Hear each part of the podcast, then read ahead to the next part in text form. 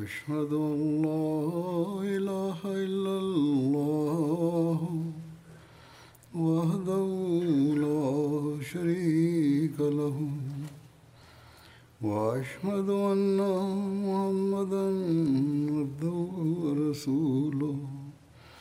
أما بعد فأعوذ بالله من الشيطان الرجيم. بسم الله الرحمن الرحيم. الحمد لله رب العالمين. الرحمن الرحيم. مالك يوم الدين. إياك نعبد وإياك نستعين. اهدنا الصراط المستقيم. صراط الذين أنعمت عليهم غير المغضوب عليهم ولا الضالين.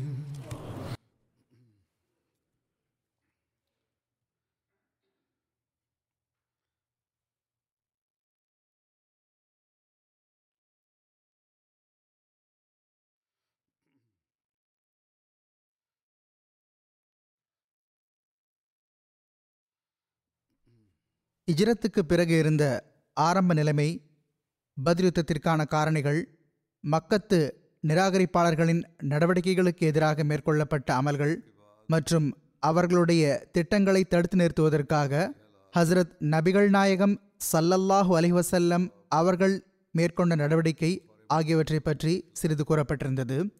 இப்பொழுது பதில் யுத்தத்திற்கு முன் ஹஸ்ரத் நபிகள் நாயகம் சல்லல்லாஹ் அலிஹசல்லம் அவர்கள் அனுப்பி வைத்த படைக்குழுக்கள் மற்றும் அன்னார் தாமே தலைமை தாங்கி சென்ற படைக்குழுக்கள் பற்றி சுருக்கமாக முதல் எடுத்து கூறுவேன். பிறகு மக்கத்து நிராகரிப்பாளர்கள் போருக்காக மேற்கொண்ட ஆயத்தங்களின் நிலைமையையும் சிறிது எடுத்துரைப்பேன் இன்ஷா அல்லாஹ் ஹஸ்ரத் ஹம்சா ரலியல்லாஹ் அவர்களின் படைக்குழு. இது ஹஸ்ரத் ரசூலுல்லாஹ் சல்லல்லாஹ் அலி வசல்லம் அவர்கள் அனுப்பி வைத்த முதல் படைக்குழுவாகும். இதை இஜிரி ஒன்றாம் ஆண்டு ரமலான் மாதத்தில் ஹஸ்ரத் ரசூலுல்லாஹ் சல்லல்லாஹ் அலைவசல்லம் அவர்கள் அனுப்பி வைத்தார்கள். இதை சைஃபுல் பஹர் போர்ப்படை என்றும் கூறுவார்கள். இதன் கொடி வெள்ளை நிறத்தில் இருந்தது. அபு மர்சத் ஹன்வி ரலியுல்லாஹன் அவர்கள் இந்த கொடியை ஏந்தியிருந்தார்கள் இந்த படைக்குழுவை ஹதரத் ரசூலுல்லாஹ் சல்லல்லாஹ் அலிவசல்லம் அவர்கள் ஹிஜ்ரி ஒன்றாம் ஆண்டு ரமலான் மாதத்தில் அனுப்பி வைத்தார்கள். தம் தந்தையின் சகோதரர் Hazrat Hamza bin Abdul Muttalib ரலியுல்லாஹன் அவர்களை இதற்கு தலைவராக நியமித்தார்கள். அவர்களுடன் விலங்குகள் மீது பயணித்திருந்த முப்பது முஹாஜிர்களும் இருந்தார்கள். இந்த மக்கள் ஐஸ் என்ற இடத்தின் பக்கத்தில் செங்கடலின் கரை வரை சென்றார்கள். இவர்கள் அபு ஜஹலின் தலைமையில் சிரியாவிலிருந்து வந்து கொண்டிருந்த குரேஷியர்களின் ஒரு வியாபார குழுவை எதிர்கொண்டார்கள். ஐஸ் என்பது ராபிக் எனும் இடத்தின் வடக்கில் ஏறத்தாழ முப்பது கிலோமீட்டர் தொலைவில் உள்ள ஒரு இடமாகும். அது சனியத்துல் மரா என்ற இடத்துக்கு பக்கத்தில் உள்ளது. ராபிக் மதீனா முனவராவிலிருந்து ஏறக்குறைய இருநூறு கிலோமீட்டர் தொலைவில் உள்ளது. இங்கு சனாபத்துல் ஐஸ் என்ற ஒரு நீரூற்று இருந்தது. அதை சுற்றி கருவேல மரம் போன்ற மரங்களும் பெருமளவில் இருந்தன. இதனால் இது ஐஸ் என்று அழைக்கப்படுகிறது. இங்கு பனு சலீம் கோத்திரத்து மக்கள் வசித்து வந்தனர். சிரியாவுக்கு போகும் குரேஷியர்களின் வியாபார குழுக்கள் இங்கிருந்து கடந்து சென்றன. எவ்வாறு இருப்பினும் இரண்டு பிரிவினரும் வரிசை அமைத்து நின்றார்கள். எதிரெதிரே வந்துவிட்டார்கள். போர் நடந்திருக்கும். ஆனால் கோத்திரத்தின் ஒரு தலைவர் விலக்கி வைத்து விட்டார். இரண்டு பிரிவினரும் திரும்பிச் சென்று விட்டார்கள். பிறகு உபைதா பின் ஹாரிஸ் அவர்களின் படைக்குழு.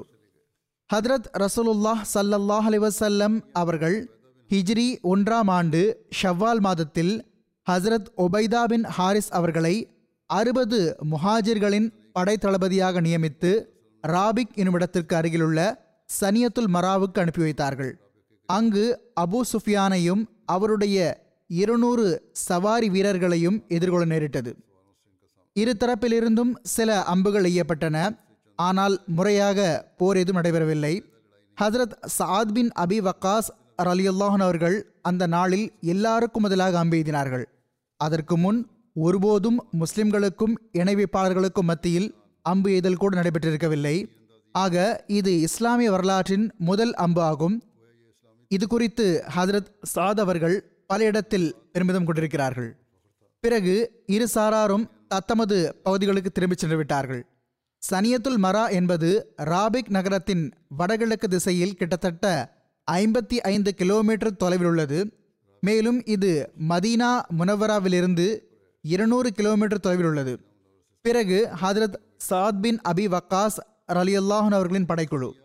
ஹிஜ்ரி ஒன்றாம் ஆண்டு மற்றும் சிலரது கூற்றுப்படி ஹிஜ்ரி இரண்டாம் ஆண்டில் ஹதரத் ரசூலுல்லாஹ் சல்லல்லாஹ் அலிவசல்லம் அவர்கள் ஹதரத் சாத் பின் அபி வக்காஸ் ரலியல்லாஹன் அவர்களை இருபது பேருக்கு தலைவராக நியமித்து அனுப்பி வைத்தார்கள். அவர்களுக்கு ஹரார் என்ற இடத்தை தாண்டி செல்லக்கூடாது என்று கட்டளையிட்டிருந்தார்கள். அவர்கள் நடந்தே சென்று விட்டார்கள் பகலில் ஒளிந்து கொண்டும் இரவில் பயணம் செய்தும் சென்றார்கள். எதுவரை என்றால் அவர்கள் ஹரார் என்ற இடத்தை அடைந்து விட்டார்கள். குரேஷியர்களின் வியாபார குழுவை தடுத்து நிறுத்துவதே அவர்களது நோக்கமாக இருந்தது. ஆனால் இந்த படைக்குழு ஹரார் சென்றடைந்த போது வியாபார குழு நேற்று அந்த இடத்தை கடந்து சென்று விட்டது தெரிய வந்தது. எனவே அவர்கள் எவ்வித மோதலுமின்றி திரும்ப வந்து விட்டார்கள். ஹரார் தொடர்பாக இவ்வாறு எழுதப்பட்டுள்ளது.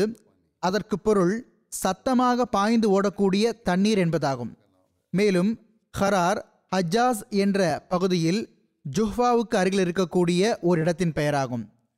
பிறகு வத்தான் அல்லது அப்வாவுக்கு ஹசரத் ரசூலுல்லா சல்லல்லாஹ் அலைவசல்லம் அவர்களின் தலைமையில் சென்ற படைக்குழுவாகும்.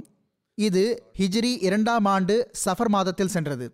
ஹிஜ்ரி இரண்டாம் ஆண்டு சஃபர் மாதத்தில் ஹஸ்ரத் நபிகள் நாயகம் சல்லல்லாஹ் அலைஹி அவர்கள் அறுபது எழுபது முஹாஜர்களுடன் அப்வா அல்லது வத்தானை நோக்கி சென்றார்கள். வரலாற்றாசிரியரான இபுனு சாத் அவர்களின் பார்வையில் ஹஸ்ரத் நபிகள் நாயகம் சல்லல்லாஹ் அலிவசல்லம் அவர்கள் தாமே கலந்து கொண்ட முதல் படைக்குழு இதுவே ஆகும். ஹதரத் ரசூலுல்லா சல்லல்லாஹ் அலிவசல்லம் அவர்கள் ஹதரத் சாத் பின் உபாதா ரலியல்லாஹன் அவர்களை மதினாவில் தம் பிரதிநிதியாக நியமித்தார்கள். அன்னார் அப்வா என்ற இடம் வரை சென்றடைந்தார்கள். குரேஷியர்களின் வியாபார குழுக்களை தடுத்து நிறுத்துவது அன்னாரது நோக்கமாக இருந்தது. ஆனால் அன்னார் அங்கு சென்றடைவதற்கு முன்னாலேயே அது கடந்து சென்று விட்டிருந்தது அங்கு அன்னார் பனு சம்ரா கோத்திரத்தின் தலைவர் மக்ஷி பின் அம்ர் ஜமரியுடன் சமரச உடன்படிக்கை செய்தார்கள். இவ்வாறு உடன்படிக்கை செய்யப்பட்டது. அன்னார் பனு ஜம்ரா மீது தாக்குதல் தொடுக்க மாட்டார்கள். பனு ஜம்ராவினரும் அன்னாருக்கு எதிராக எந்த நடவடிக்கையும் எடுக்கக்கூடாது. எந்த நடவடிக்கையிலும் பங்கெடுக்கவும் கூடாது. அன்னாருடைய எந்த எதிரிக்கும் உதவி புரியவும் கூடாது. இந்த பயணத்தில் அன்னார் பதினைந்து நாள்கள் வரை மதினாவிலிருந்து வெளியே இருந்தார்கள். வத்தான் என்ற இடத்தை பற்றி இவ்வாறு எழுதப்பட்டுள்ளது. இது மக்காவுக்கும் மதினாவுக்கும் இடைப்பட்ட ஒரு இடமாகும் அவ்வாவிலிருந்து பதிமூன்று கிலோமீட்டர் தொலைவில் அமைந்துள்ளது. அங்கு ஹதரத் ரசூலுல்லாஹ் சல்லல்லாஹ் அலைஹி அவர்களின் கண்ணியத்திற்குரிய தாயார் நல்லடக்கம் செய்யப்பட்டிருந்தார்கள். இது ஜுஃபாவிலிருந்து ஏறத்தாழ நூறு கிலோமீட்டர் தொலைவில் உள்ளது. இந்த இடங்களின் பெயர்களையும் இந்த விஷயங்களையும் நான் எதற்காக கூறுகிறேன் என்றால் அங்கு பயணம் செய்யக்கூடிய சில அகமதிகள் இருக்கிறார்கள். உம்ரா செய்பவர்கள் உம்ராவும் செல்கிறார்கள். அவர்கள் வரலாறு அறிந்திருப்பதன் காரணமாக அந்த இடங்களுக்கும் செல்ல விரும்புகிறார்கள். எனவே சற்று இந்த இடங்களை பற்றி அறிமுகமாகிவிடும். அடுத்து பவாத் எனும் இடத்திற்கு ஹதரத் ரசூலுல்லா சல்லல்லாஹ் அலிவசல்லம் அவர்களின் தலைமையில் சென்ற படைக்குழுவாகும். இது ஹிஜ்ரி இரண்டாம் ஆண்டு ரபியுல் அவ்வல் மாதத்தில் சென்றது. ஹதரத் ரசூலுல்லாஹ் சல்லல்லாஹ் அலிவசல்லம் அவர்கள் ஹதரத் சாத் பின் மாஸ் அவர்களை மதீனாவின் தலைவராக நியமித்தார்கள். மேலும் தம் சஹாபா இருவருடன் குரேஷியர்களின் வியாபார குழுவை தடுத்து நிறுத்துவதற்காக புறப்பட்டார்கள். இந்த வியாபார குழுவில் உமையா பின் ஹல்ஃபும் இருந்தான். மேலும் இதர குரேஷியர்கள் நூறு பேர் இருந்தனர். இரண்டாயிரத்தி ஐநூறு ஒட்டகங்கள் இருந்தன. அன்னார் ரஸ்வா என்ற இடத்திற்கு பக்கத்தில் உள்ள பவாத் எனும் இடத்தை சென்றடைந்தார்கள். ஆனால் அங்கு யாரும் எதிர்வரவில்லை. ஹதரத் ரசூலுல்லா சல்லல்லாஹ் அலிவசல்லம் அவர்கள் மதீனா முனவராவுக்கு திரும்பி வந்துவிட்டார்கள் இந்த படைக்குழுவில் கொடியின் நிறம் வெள்ளையாக இருந்தது. அதை ஹதரத் சாத் பின் அபி வக்காஸ் ரலியுல்லான் அவர்கள் ஏந்தியிருந்தார்கள். பவாத் பற்றி இவ்வாறு எழுதப்பட்டுள்ளது. இவை ஜுஹைனா கோத்திரத்தின் இரண்டு மலைகளாகும். அவை மக்காவிலிருந்து சிரியா செல்லும் வழியில் அமைந்துள்ளன. அவற்றுடன் ரஸ்வா என்ற பிரசித்தி பெற்ற மலை இருக்கிறது. பவாத் மதினாவிலிருந்து நூறு கிலோமீட்டர் தொலைவில் அமைந்துள்ளது. அஷீரா எனும் இடத்திற்கு ஹதரத் ரசூலுல்லாஹ் சல்லல்லாஹ் அலிவசல்லம் அவர்களின் தலைமையில் சென்ற படைக்குழுவாகும். ஹதரத் ரசூலுல்லாஹ் சல்லல்லாஹ் அலுவசல்லம் அவர்களுக்கு இவ்வாறு தகவல் கிடைத்தது. அதாவது குரேஷியர்களின் ஒரு வியாபார குழு மக்காவிலிருந்து புறப்பட்டுள்ளது. மக்கத்தினர் அதில் வரும் லாபத்தை முஸ்லிம்களுக்கு எதிராக போரில் பயன்படுத்தலாம் என்று அந்த வியாபார குழுவில் தம் செல்வம் அனைத்தையும் போட்டுவிட்டார்கள். எனவே ஹதரத் ரசூலுல்லாஹ் சல்லல்லாஹ் அலிவசல்லம் அவர்கள் ஜமாதியில் ஊலா மாதம் அல்லது ஒரு அறிவிப்புக்கு ஏற்ப ஹிஜ்ரி இரண்டாம் ஆண்டு ஜமாதி சானி மாதத்தில் மதினாவிலிருந்து நூற்றி ஐம்பது அல்லது இருநூறு பேருடன் பயணம் மேற்கொண்டு புறப்பட்டார்கள். அன்னார் அஷீரா என்ற இடத்தை அடைந்தபோது அன்னார் வந்து சேர்வதற்கு சில நாள்களுக்கு முன்னரே குரேஷியர்களின் வியாபார குழு அங்கிருந்து சென்று விட்டது என்பது ஹஸ்ரத் ரசூலுல்லாஹ் சல்லல்லாஹு அலஹி வசல்லம் அவர்களுக்கு தெரிய வந்தது. மக்காவுக்கும் மதினாவுக்கும் இடைப்பட்ட பகுதியில் உள்ள பனு மத்லஜ் பகுதியில் என்வு என்ற இடத்துக்கு பக்கத்தில் அஷீரா என்ற ஒரு இடம் இருக்கிறது. அன்னார் சில நாள்கள் அங்கு தங்கினார்கள்.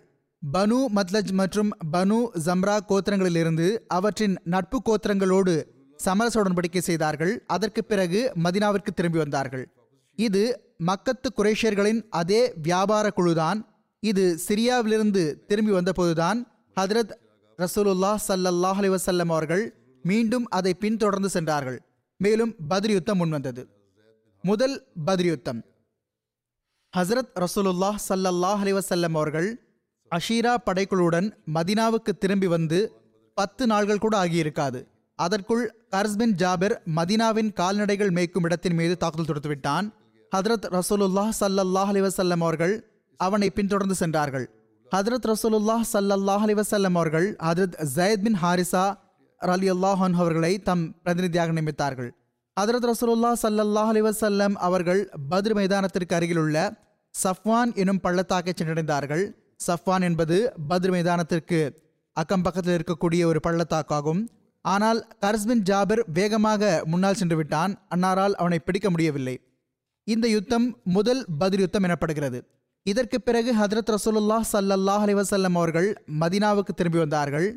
ஏன் முதல் பதில் யுத்தம் எனப்படுகிறது என்றால் பத்ர் மைதானத்திற்கு ஒருபுறம் உள்ள சஃப்வான் எனும் இடம் வரை முஸ்லிம்களின் படை சென்றடைந்தது. இது சீரத்துல் ஹலபியாவில் கூறப்பட்டுள்ளது. கர்ஸ் பின் ஜாபிர் பற்றி ஹதரத் மிர்சா பஷீர் அகமத் சாஹிப் அலி அல்லாஹ் அவர்கள் விளக்கம் எழுதியிருக்கிறார்கள். அவர்கள் கூறுகிறார்கள் கர்ஸ் பின் ஜாபிரின் இந்த தாக்குதல் ஒரு சாதாரண காட்டுவாழ் மக்களின் கொள்ளையடித்தலாக இருக்கவில்லை. மாறாக நிச்சயமாக அவன் குரேஷியர்கள் தரப்பிலிருந்து முஸ்லிம்களுக்கு எதிராக ஒரு குறிப்பான எண்ணத்தோடு வந்திருந்தான். இன்னும் சொல்லப்போனால் அவனுடைய எண்ணம் குறிப்பாக ஹதரத் நபிகள் நாயகம் சல்லல்லாஹ் அலைஹி அவர்களுக்கு இழப்பை ஏற்படுத்த வேண்டும் என்பதாக இருந்திருக்கலாம். ஆனால் முஸ்லிம்கள் விழிப்புணர்வுடன் இருக்க கண்டு அவன் அவர்களின் ஒட்டங்கள் மீது தாக்குதல் நடத்தி சென்று விட்டான் இதிலிருந்து மக்கத்து குரேஷியர்கள் மதினாவின் மீது திடீர் தாக்குதல் தொடுத்து தொடுத்து முஸ்லிம்களை அழித்து நாசமாக்கிவிட வேண்டும் என்று எண்ணம் கொண்டு விட்டிருந்தார்கள் என்பது தெளிவாக தெரிய வருகிறது. இதையும் நினைவில் கொள்ள வேண்டும். அதற்கு மிக முன்பே முஸ்லிம்களுக்கு வாளால் போர் புரிவதற்கான அனுமதி கிடைத்து விட்டிருந்ததுதான். அவர்கள் சுய பாதுகாப்பு கண்ணோட்டத்தில் அது தொடர்பான ஆரம்ப நடவடிக்கைகளையும் எடுக்க ஆரம்பித்து விட்டிருந்தார்கள் தான் ஆனால் அதுவரையிலுமே அவர்கள் தரப்பிலிருந்து நிராகரிப்பாளர்களுக்கு நடைமுறையில் எவ்வித பொருள் இழப்போ அல்லது உயிரிழப்போ ஏற்படுத்தப்பட்டிருக்கவில்லை. கார்ஸ்பின் ஜாபரின் தாக்குதலால் முஸ்லிம்களுக்கு நடைமுறையில் இழப்பு ஏற்பட்டது. ஆக முஸ்லிம்கள் தரப்பிலிருந்து குரேஷியர்களின் சவாலை ஏற்றுக்கொண்டு விட்ட பிறகும் கூட நடைமுறையில் போர் செய்வதில் நிராகரிப்பாளர்களே முந்திக் கொண்டிருந்தார்கள். பிறகு அப்துல்லா பின் ஜாஷ் ரலிலான் அவர்களின் படைக்குழு. மக்காவுக்கு அருகில் நஹ்லா என்ற பள்ளத்தாக்கிற்கு இந்த படைக்குழு அனுப்பப்பட்டது.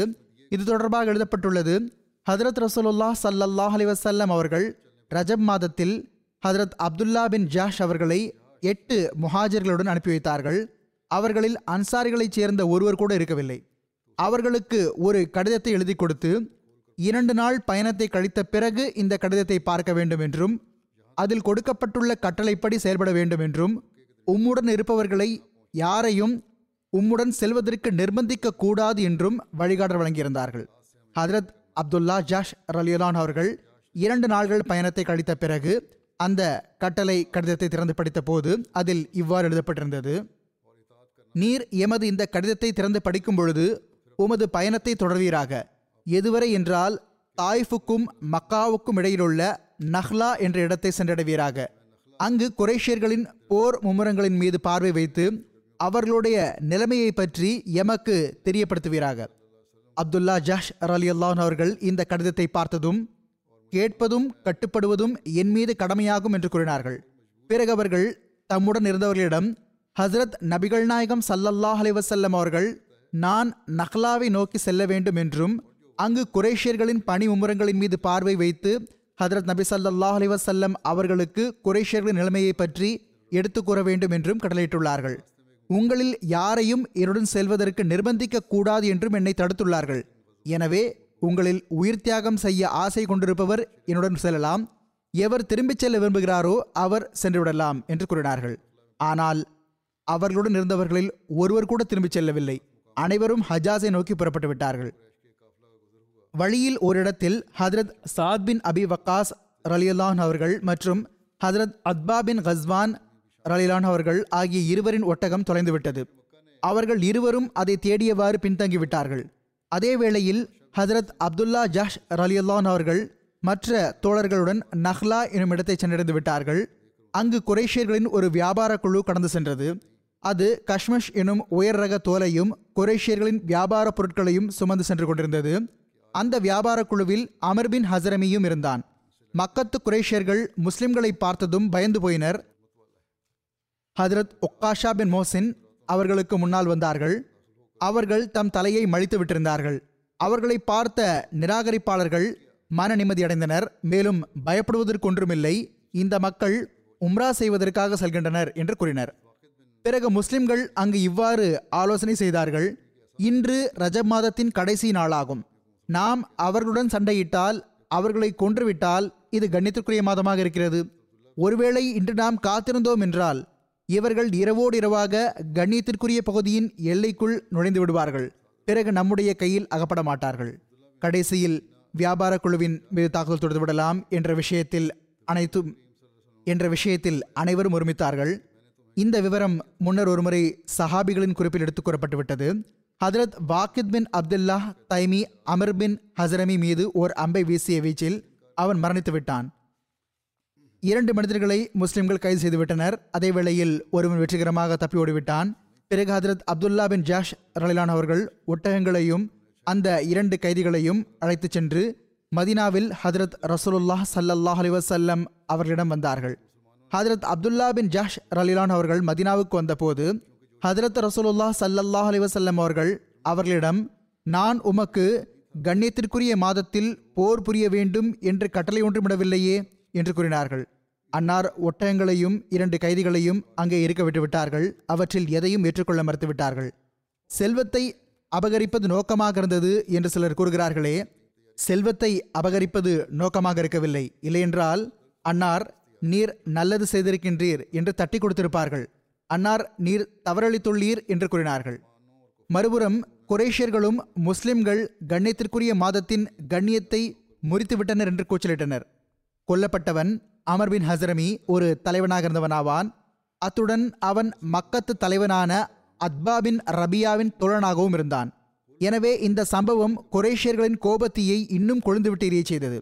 அவர்கள் முன்னரை விடவும் அதிகம் ஆக்ரோஷமாகவும் ஆவேசத்துடனும் மதீனாவின் மீது தகவல் மதீனாவின் மீது தாக்குதல் தொடுப்பதற்கான ஆயத்தங்களை மேற்கொள்ள ஆரம்பித்து விட்டார்கள் எனவே பெரும்பாலும் பத்ர் யுத்தம் குரேஷியர்களின் இந்த ஆயத்தம் மற்றும் பகைமை உத்வேகத்தின் விளைவாக இருந்தது. சுருக்கமாக கூறினால் இந்த சம்பவத்தினால் முஸ்லிம்கள் மற்றும் நிராகரிப்பாளர்கள் ஆகிய இரு சாராருக்கும் மத்தியில் பல விஷயங்கள் நடைபெற்றன. கடைசியில் கீழ்வரும் திருக்குரான் வகி இறங்கி முஸ்லிம்களின் மனநிறைவுக்கு காரணமாக அமைந்தது. அல்லாஹ் கூறுகிறான் எஸ் அலூனக் அனி ஷஹரில் ஹராமி கித்தாலின் ஃபி உல் கித்தாலுன் ஃபீஹி கபீர் வசதுன் அன் சபீல் இல்லாஹி வ பிஹ் வல் மஸ்ஜிதில் ஹராம். வ இஹ்ராஜு அஹ்லிஹி மின்ஹு அக்பர் இந்தல்லா வல் ஃபித்னத்து அக்பர் மினல் கத்ல் ஒலா யசாலூன யுகாத்திலூனக்கும் ஹத்தா யருத்தூக்கும் அந்தீனிக்கும் மினிஸ்தத்தாவு பொருள் கண்ணியத்திற்குரிய மாதத்தில் போர் செய்வது குறித்து மக்கள் உம்மிடம் வினவுகின்றனர். நீர் அவர்களுக்கு இவ்வாறு பதிலளிப்பீராக. நிச்சயமாக கண்ணியத்திற்குரிய மாதத்தில் போர் புரிதல் மிகவும் தீய செயலாகும். ஆனால் கண்ணியத்திற்குரிய மாதத்தில் அல்லாஹின் மார்க்கத்தை விட்டு மக்களை வலுக்கட்டாயமாக தடுப்பதும் அதற்கும் மேற்பட்டு கணித்திற்குரிய மாதம் மற்றும் கணித்திற்குரிய பள்ளிவாசல் ஆகிய இரண்டையும் நிராகரிப்பது அதாவது அவற்றிற்கான கண்ணியத்தை முறிப்பது.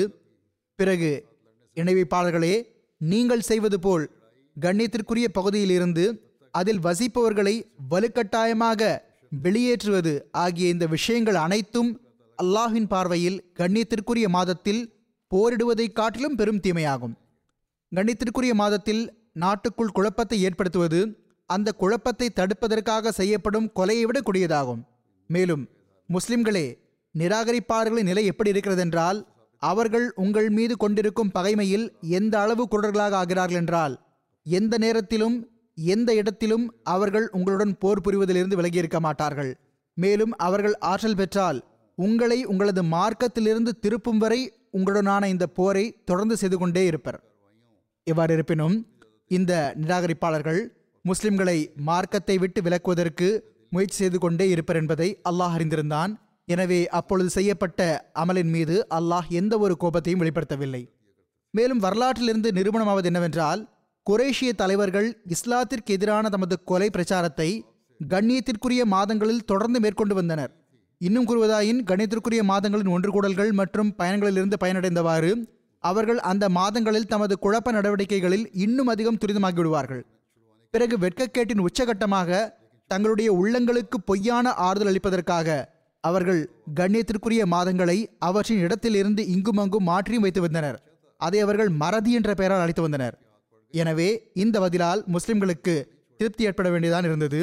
குரேஷியர்களுமே ஓரளவு தணிந்துவிட்டனர் வகை வந்துள்ளது என்று அவர்களுக்கு தெரிந்துவிட்டது.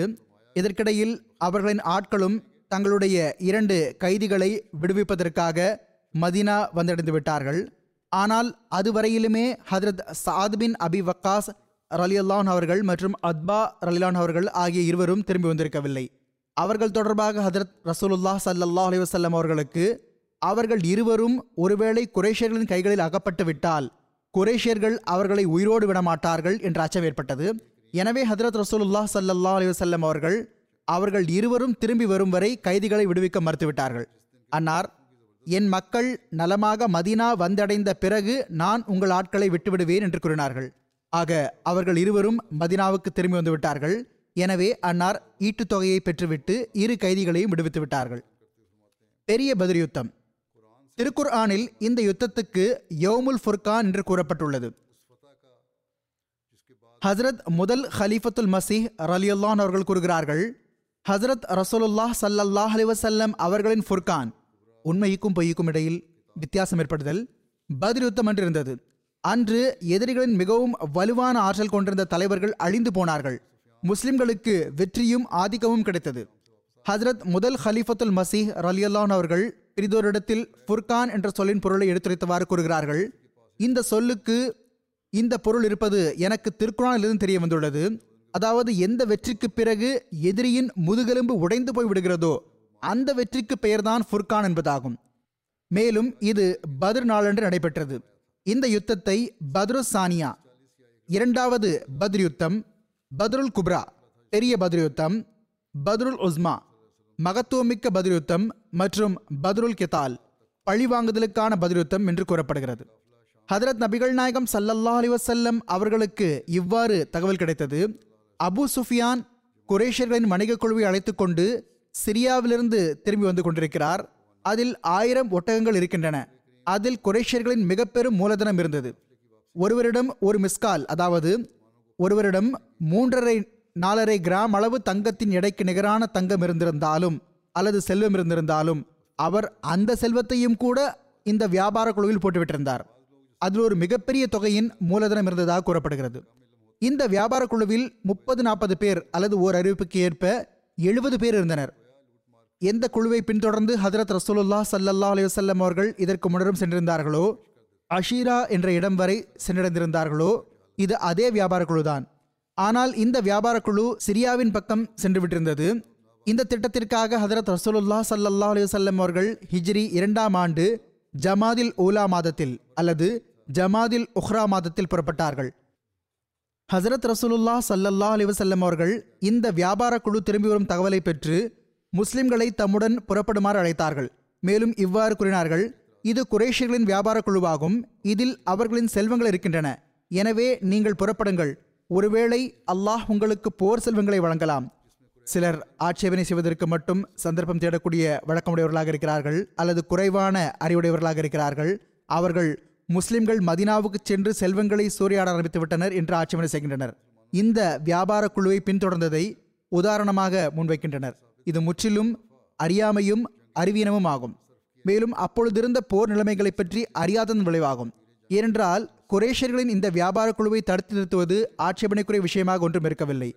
ஹசரத் மிர்சா பஷீர் அஹமத் சாஹிப் அவர்கள் சீரத் ஹாத்தமுன் நபியின் நூலில் இதற்கான விளக்கத்தை இவ்வாறு எடுத்துரைத்துள்ளார்கள்.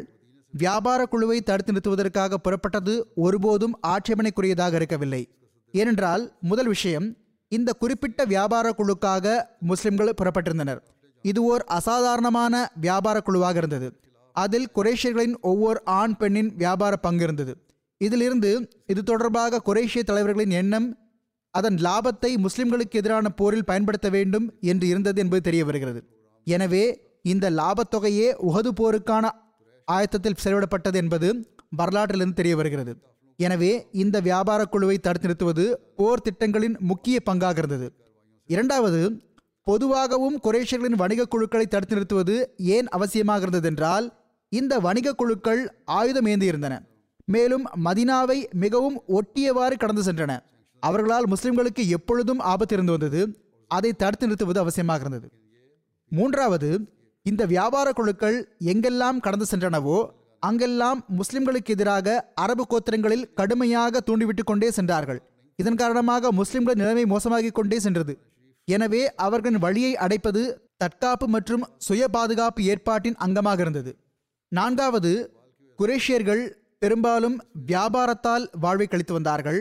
எனவே அந்த வியாபார குழுக்களை தடுத்து நிறுத்துவது அநீதி இழைக்கும் குரேஷியர்களை நிதானத்திற்கு கொண்டு வருவதிலும் அவர்களை அவர்களுடைய போர் நடவடிக்கைகளிலிருந்து விலக்கி வைப்பது மற்றும் சமரசத்திற்கும் அமைதியை நிலைநாட்டுவதற்கும் நிர்பந்திப்பதற்கான ஓர் உன்னதமான வழியாக இருந்தது.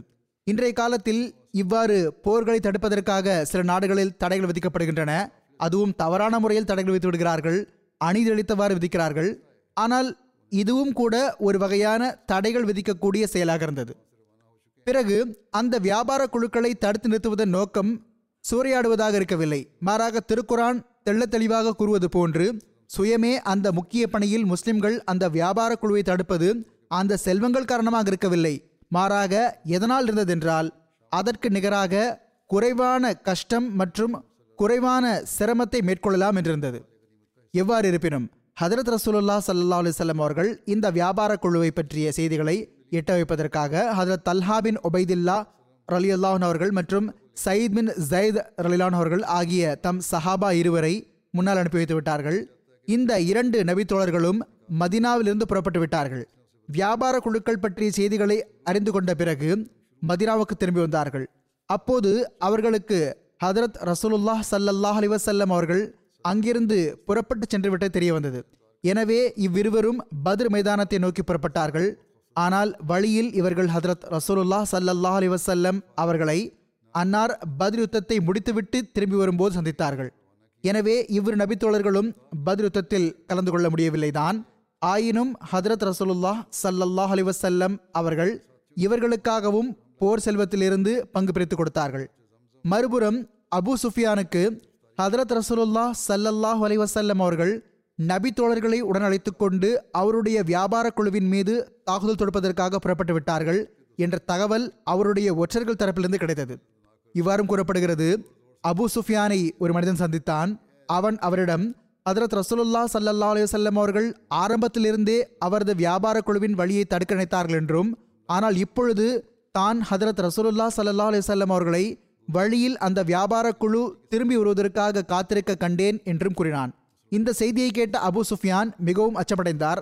அவர் ஜம்சம் பின் அமர் ஹஃபாரி எனும் மனிதனுக்கு சிறிது வெகுமதி கொடுத்து மக்காவை நோக்கி அனுப்பி வைத்தார். மேலும் அவனிடம் முகம்மது சல்லல்லா அலி செல்லம் அவர்கள் தம் தோழர்களுடன் உங்கள் வியாபார குழு மீது தாக்குதல் தொடுப்பதற்காக புறப்பட்டுள்ளார் என்று மக்கத்தினரிடம் சொல் என்று கூறினார். ஆக ஜம்சம் மிகவும் வேகமாக புறப்பட்டு விட்டான் அபு சுஃபியானின் இந்த ஒற்றன் மக்காவை சென்றடைந்ததும் அரபு நாட்டின் வழக்கப்படி மிகவும் திகிலூட்டக்கூடிய வடிவத்தை உருவாக்கி கொண்டு மிகவும் உரத்த குரலில் மக்காவாசிகளே முகம்மது சல்லல்லா அலிசல்லாம் அவர்கள் மற்றும் அவருடைய தோழர்கள் உங்களுடைய வியாபார குழுவின் மீது தாக்குதல் தொடுப்பதற்காக புறப்பட்டுள்ளார்கள். செல்லுங்கள் அதை காப்பாற்றிக் கொள்ளுங்கள் என்று கூச்சலிட ஆரம்பித்து விட்டான். மறுபுறம் அபு சுஃபியான் மிகவும் சாதுரியமாக தகவல்களை சேகரித்தவாறு முஸ்லிம்களின் இந்த படையிடமிருந்து தப்பித்த வண்ணம் பயணத்தை தொடர்ந்தார். அவர் பத்ரின் நீரூற்றை அடைந்ததும் அங்கு ஒரு நபரிடம் இங்கே உனக்கு யாராவது தென்பட்டார்களா? என்று கேட்டார். அதற்கு அவர் இங்கு இரண்டு பேர் வந்தார்கள். அதோ அந்த குன்றின் அருகே தங்களது ஒட்டகங்களை உட்கார வைத்தார்கள். மேலும் தண்ணீர் எடுத்துக்கொண்டு சென்று விட்டார்கள் என்றார். அபு சுஃபியான் ஒட்டகங்கள் இருந்த இடத்திற்கு சென்றார். அங்கு ஒட்டகங்களின் புழுக்கைகள் கிடந்தன. அவர் அதில் ஒன்றை எடுத்து அதை உடைத்த போது அதில் பேரித்தம்பழத்தின் கொட்டை இருந்தது. அவர் அதை பார்த்துவிட்டு இது யஸ்ரபின் அதாவது மதீனாவின் தீவனமாகும் என்று கூறினார். மதீனாவாசிகள் அவருக்கு அருகிலேயே தான் எங்கேயோ இருக்கிறார்கள் என்பதை புரிந்து கொண்டார்.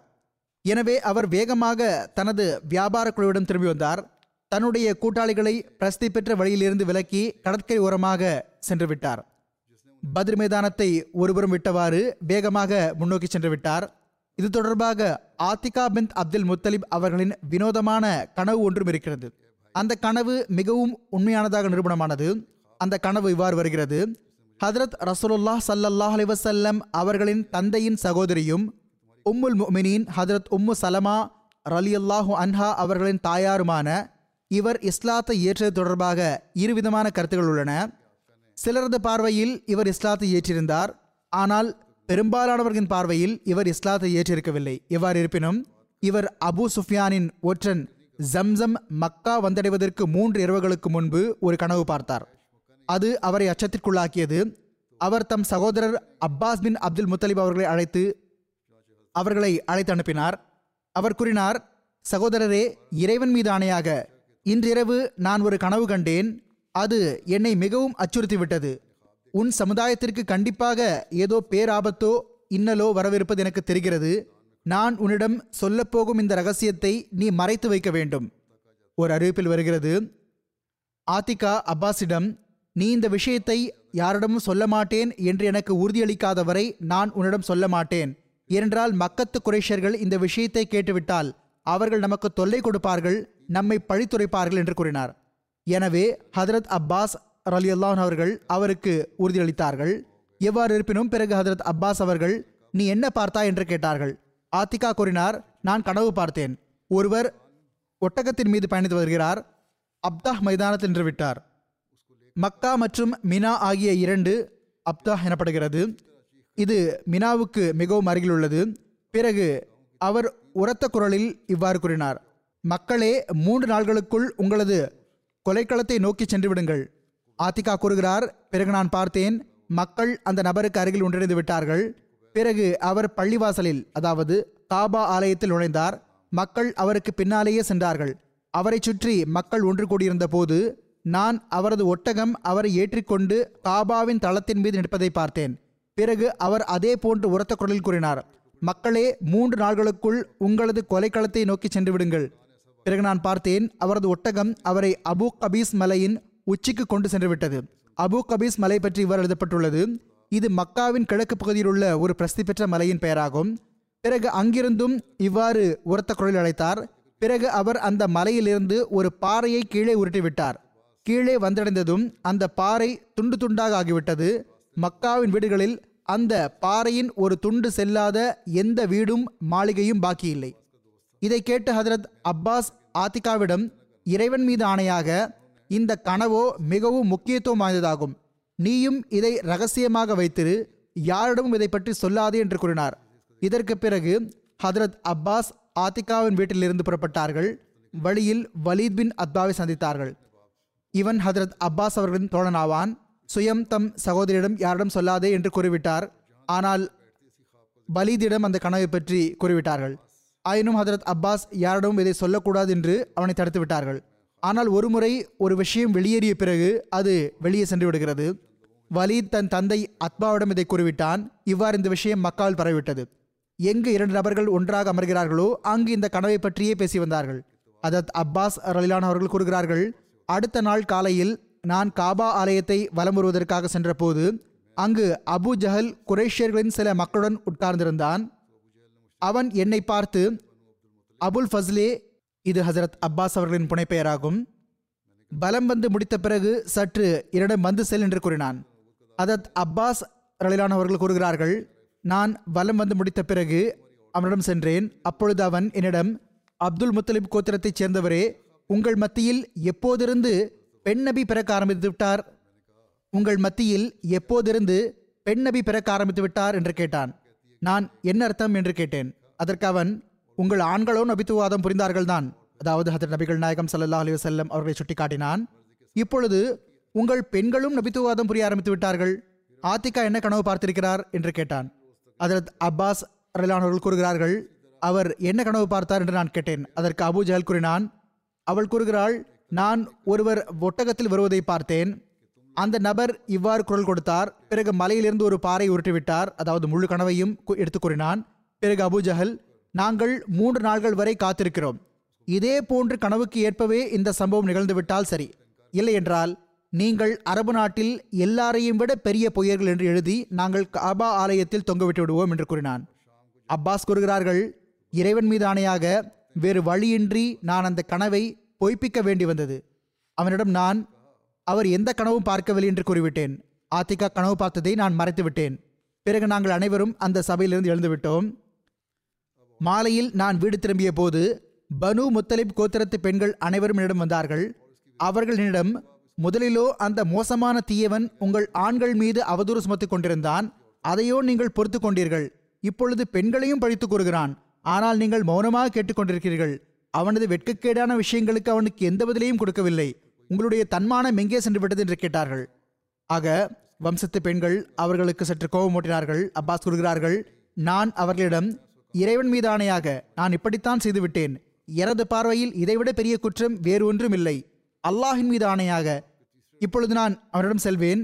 அவன் மீண்டும் இதுபோல் ஏதாவது பேசினால் பிறகு நான் அவனது கதையை முடிப்பதற்காக உங்கள் தரப்பிலிருந்து இழப்பீட்டை செலுத்தி விடுவேன் ஹதரத் அப்பாஸ் ரலிலான் அவர்கள் கூறுகிறார்கள் ஆத்திகா கனவு கண்ட மூன்றாவது நாள் காலையில் நான் வீட்டிலிருந்து புறப்பட்டேன்.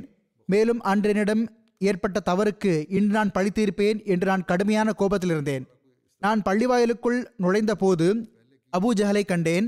அவன் சுறுசுறுப்பான உடலும் கூர்மையான நாவும் உடையவனாக இருந்தான். நான் இறைவன் மீது ஆணையாக அவன் முன்னர் பேசியதைப் போன்று மீண்டும் ஏதாவது பேசட்டும் நான் அவனுடைய கணக்கை தீர்த்து விடுகிறேன் என்று நினைத்துக்கொண்டு அவனை நோக்கி முன்னேறினேன். ஆனால் அபு ஜஹல் வேகமாக ஓடி பள்ளியின் அதாவது காபா ஆலயத்தின் கதவை நோக்கி செல்வதை பார்த்தேன். நான் எனது உள்ளத்தில் இவன் மீது அல்லாஹ்வின் சாபம் உண்டாவதாக இவனுக்கு என்ன ஆகிவிட்டது நான் அவனை ஏதாவது பழித்து கூறிவிடுவேனோ என்ற அச்சத்தில் அவன் இவ்வாறு ஓடிவிட்டானா என்று நினைத்துக் கொண்டிருந்தேன். ஆனால் உண்மையில் விஷயம் என்னவென்றால் அவன் ஜம்சம் பின் அமர் கஃபாரியுடைய உரத்த குரலை கேட்டுவிட்டிருந்தான். அது எனக்கு கேட்கவில்லை. மேலும் ஜம்சம் ஊருக்கு நடுவில் தனது ஒட்டகத்தில் நின்று கொண்டு உரத்த குரலில் கத்தி அழைத்துக் கொண்டிருந்தான். அவன் தனது ஒட்டகத்தின் மூக்கையும் காதுகளையும் மறுத்துவிட்டிருந்தான். தனது ஒட்டகத்தின் மேல் இருக்கும் இருக்கையை தலைகீழாக்கி விட்டிருந்தான். தனது மேலாடையை கிழித்து கொண்டான். அவன் இவ்வாறு கத்திக் கொண்டிருந்தான். வியாபார குழு வியாபார குழு அதாவது உங்களது அந்த வியாபார குழுவை காப்பாற்றுங்கள். அதன் மீது உங்களுடைய வியாபார பொருட்கள் இருக்கின்றன. அது அபூ சுஃபியானுடன் வந்து கொண்டிருக்கிறது. முஹம்மது சல்லா அலைஹி வஸல்லம் அவர்கள் மற்றும் அவருடைய தோழர்கள் அதன் மீது தாக்குதல் தொடுத்து விட்டார்கள். நான் இதனை கற்பனை கூட செய்து பார்க்கவில்லை. அவன் கூறினான். தாக்குதல் தொடுத்து விட்டார்கள். நீங்கள் குறித்த நேரத்தில் அங்கு சென்றடைந்து விடுவீர்கள் என்று நான் கற்பனை கூட செய்து பார்க்க முடியவில்லை. அதாவது முடிந்த அளவுக்கு விரைவாக அங்கு சென்று விடுங்கள் நீங்கள் அதற்கு உதவி செய்வதற்காக சென்று சேர்வீர்கள் என்று எனக்கு தோணவில்லை. எவ்வாறு இருப்பினும் அப்பாஸ் கூறுகிறார்கள் இந்த புதிய நிகழ்வு என்னையும் அவனையும் அதாவது அபுஜகலையும் எந்த அளவு மூழ்கச் செய்துவிட்டதென்றால் எங்களால் முதலில் நடந்த அந்த விஷயத்தில் கவனம் செலுத்த முடியவில்லை. இவ்வாறு எழுதப்பட்டுள்ளது மக்கத்து குரேஷியர்கள் ஜம்சமுடைய ஓசையை கேட்டபோது அவர்கள் மிகவும் கோபத்தில் வந்துவிட்டார்கள். போருக்காக மக்களை தூண்டிவிட ஆரம்பித்து விட்டார்கள் அவர்கள் இவ்வாறு கூற ஆரம்பித்து விட்டார்கள். முகம்மது சல்லா அலிசல்லம் அவர்கள் மற்றும் அவருடைய தோழர்கள் இபுனு ஹசரமியின் வியாபார குழுவை போன்றது என்று இதை நினைத்து விட்டார்களா? ஒருபோதும் அல்ல. இறைவன் இது அப்படி அல்ல என்பது அவர்களுக்கு தெரிந்துவிடும். அமர் பின் ஹசரமியின் வியாபார குழு மற்றும் முஸ்லிம்களின் கைகளால் அவன் கொல்லப்பட்டது பற்றிய குறிப்பு அப்துல்லா பின் ஜாஷின் படைக்குழுவை பற்றி கூறும்போது கூறப்பட்டு விட்டது இப்பொழுது நான் முன்னரதை கூறினேன். அதில் முஸ்லிம்கள் மிகவும் எளிமையாக இவனு ஹசரமியை கொன்றுவிட்டிருந்தார்கள். மேலும் அவனது பொருளையும் உடைமைகளையும் கைப்பற்றிக் கொண்டார்கள். எவ்வாறு இருப்பினும் இப்பொழுது மக்கத்து குரேஷர்கள் ஆயத்தை மேற்கொள்ள ஆரம்பித்து விட்டார்கள். ஒவ்வொருவரும் போருக்காக ஒன்று தானே புறப்பட்டார் அல்லது தனது இடத்தில் தன் செலவில் வேறு யாரையாவது அனுப்பி வைத்தார். அவர்களின் ஒரு தலைவன் கூறினான் நீங்கள் முஹம்மது சல்லல்லா அலிசல்லம் அவர்கள் மற்றும் அவருடைய சாபிகளான தோழர்களுக்கும் எசரப் வாசிகளுக்கும் உங்களுடைய செல்வங்களை சூறையாடி எடுத்துச் செல்ல அனுமதி விட போகிறீர்களா? எவருக்கு பொருள் தேவையோ என்னுடைய செல்வம் அவருக்காக இருக்கிறது. எவருக்கு உணவுக்கான பொருட்கள் தேவையோ அதுவும் இருக்கிறது. ஒருவர் இருநூறு தினார் ஒருவர் முந்நூறு தினார் ஒருவர் ஐநூறு தினார் என கொடுத்தனர். மேலும் எங்கு வேண்டுமானாலும் எப்படி வேண்டுமானாலும் செலவு செய்து கொள்ளுங்கள் என்றார்.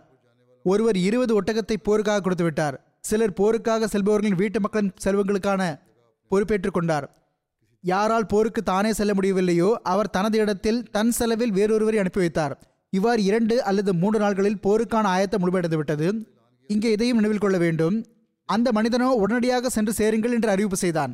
ஆனால் இவர்கள் இரண்டு மூன்று நாட்கள் போருக்காக நன்றாக ஆயத்தம் மேற்கொண்டார்கள். இந்த ஆயத்தம் மேற்கொண்டதே மக்கத்து நிராகரிப்பாளர்கள் முஸ்லிம்களோடு முறையாக போர் செய்வதற்கு சாக்குப்போக்கை தேடிக்கொண்டிருந்தார்கள் என்பதை கூறுகிறது. இல்லையென்றால் வியாபார குழுவை காப்பாற்றுவது மட்டுமே நோக்கமாக இருந்திருந்தால் இந்த செய்தி கிடைத்த விதத்தில் உடனடியாக சென்றடைந்திருப்பார்கள். யாருடைய கையில் என்ன ஆயுதம் வந்ததோ அதை எடுத்துக்கொண்டு புறப்பட்டிருப்பார். ஆனால் அப்படி நடக்கவில்லை.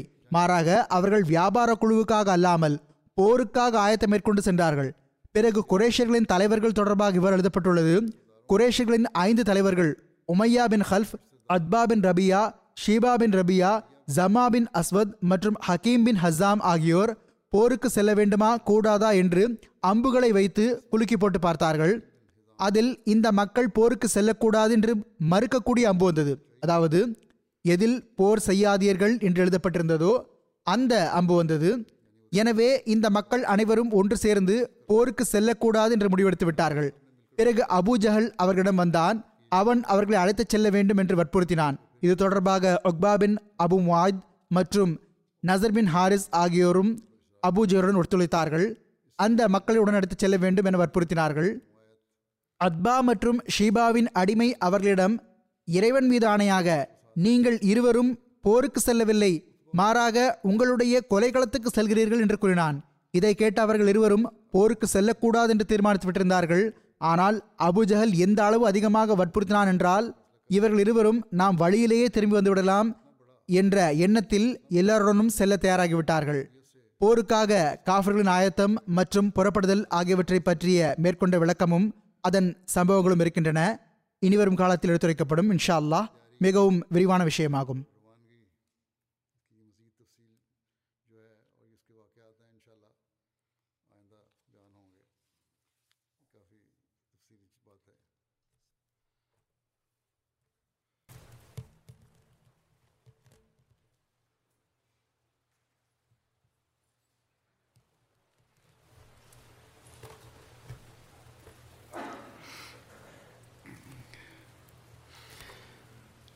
الحمد لله الحمد لله الحمد لله نحمده ونستعينه ونستغفره ونؤمن به ونتوكل عليه. ونعوذ بالله من شرور أنفسنا ومن سيئات أعمالنا. من يهده الله فلا مضل له ومن يضلل فلا هادي له. ونشهد أن لا إله إلا الله ونشهد أن محمدا عبده ورسوله. عباد الله رحمكم الله إن الله يأمر بالعدل واللسان. وإيتاء ذي القربى. وينهى عن الفحشاء والمنكر والبغي. يعظكم لعلكم تذكرون. اذكروا الله يذكركم. وادعوه يستجب لكم. ولذكر الله أكبر